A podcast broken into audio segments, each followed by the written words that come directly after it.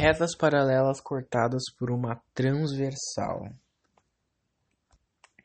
Ok, se eu traçar uma reta transversal no papel e cortar ela por duas retas paralelas e distribuir os ângulos ABCD de forma cruzada e os ângulos EFGH cruzados e todos respectivamente, eu tenho a definição de ângulos correspondentes sendo ângulos de mesma medida.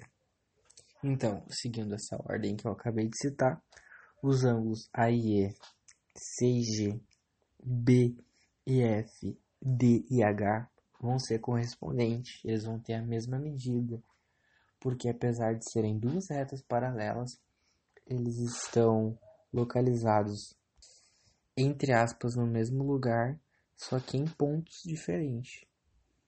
Por isso eles se correspondem e têm a mesma medida. Alternos são ângulos de mesma medida. Alternos são os que trocam de lado, e eles podem trocar de lado internamente e trocar de lado externamente. Mas lembrando que mesmo trocando de lado de forma interna ou externa, eles têm a mesma medida. Então, os ângulos internos eles são D e G, B e E. E os externos são A e F, C e H. Lembrando da definição que eu dei no começo do áudio.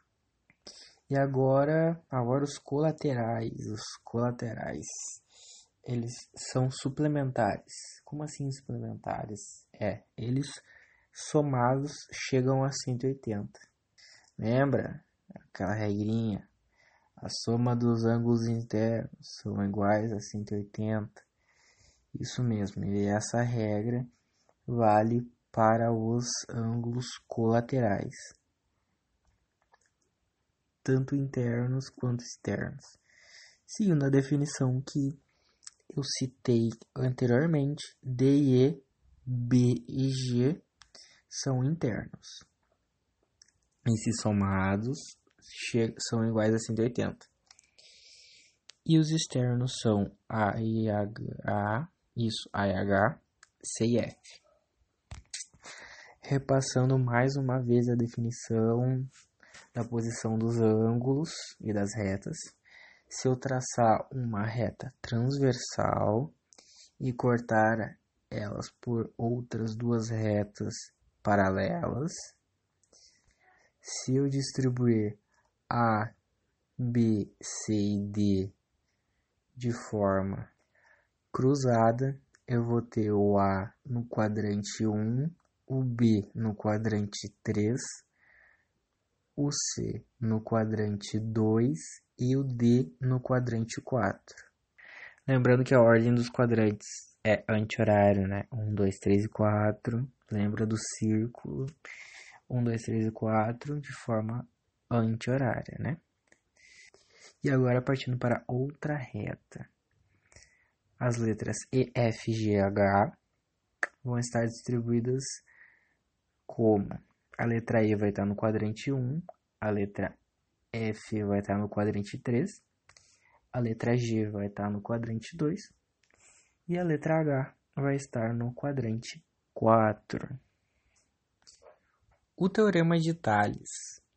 O teorema de Thales afirma que um feixe de retas paralelas determina em duas transversais quaisquer segmentos proporcionais. Desse modo, se temos duas retas cortadas por duas paralelas transversais, os segmentos formados por essa intersecção são proporcionais.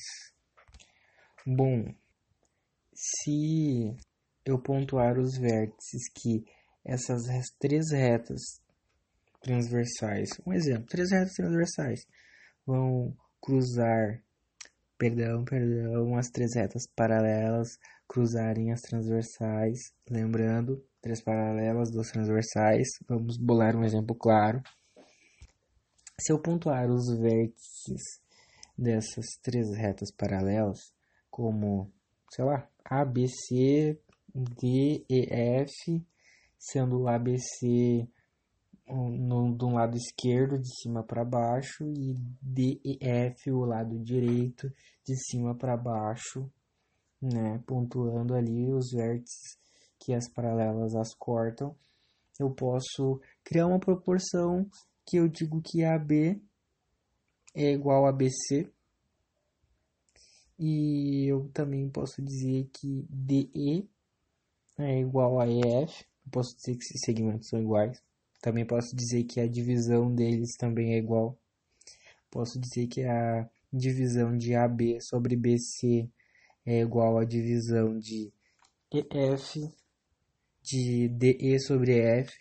Também posso dizer, o teorema de Tales afirma que isso está certo e que isso é proporcional.